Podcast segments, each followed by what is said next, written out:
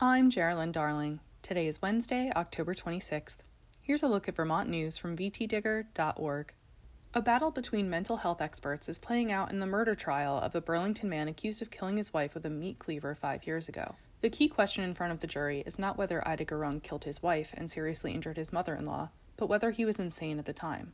Over the past several days, defense lawyers have presented a series of experts to back up their opening statement that Gurung could not control himself during the attack and had sought psychiatric care in the days leading up to it. On Tuesday, it was the prosecutor's turn to put their expert on the witness stand to refute Gurung's insanity claim. Testimony in the case is now in its third week in Chittenden County Superior Criminal Court in Burlington. Jury deliberations are expected to begin later this week or early next week.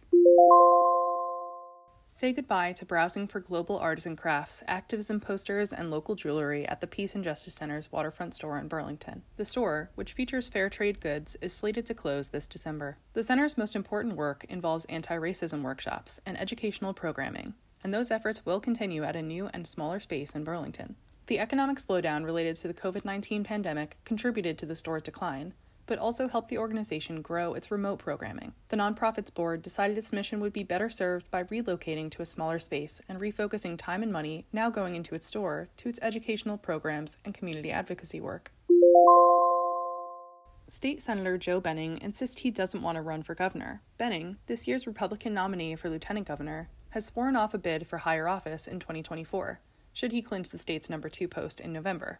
The position of lieutenant governor has often been a stepping stone to higher office, but Benning has promised that he would stay put even if the governor's office opened up in 2024. But the 11 year state Senate veteran also admits that the state Republican Party's bench of viable statewide candidates is lacking, and in his first campaign for executive office, the moderate Republican has been eager to draw parallels between himself and Vermont's popular three term Republican governor, Phil Scott, who held the lieutenant governor position before becoming governor. Paul Rumley was a confidant to many, and they knew he'd keep their secrets close. He was curious and conversant, but he was not impressed by pretense or entitlement. He was, in short, the quintessential barkeep, Boston Irish to boot. That much was evident from the moment he spoke.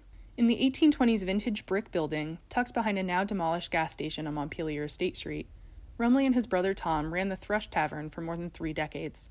It was the place where governors, legislators, lobbyists, journalists, state workers, and locals crossed paths. An attorney general was known to frequent a booth as well. Just a three minute walk from the east entry to the State House, the Thrush was a convenient watering hole, maybe too convenient. Legend has it that the office of the Sergeant at Arms was known to call down to the tavern to summon legislators back for roll call votes. Rumley was 45 when he died on October 10th at his Montpelier home, and his obituary triggered many memories of a bygone era. You can find all these stories and more at vtdigger.org.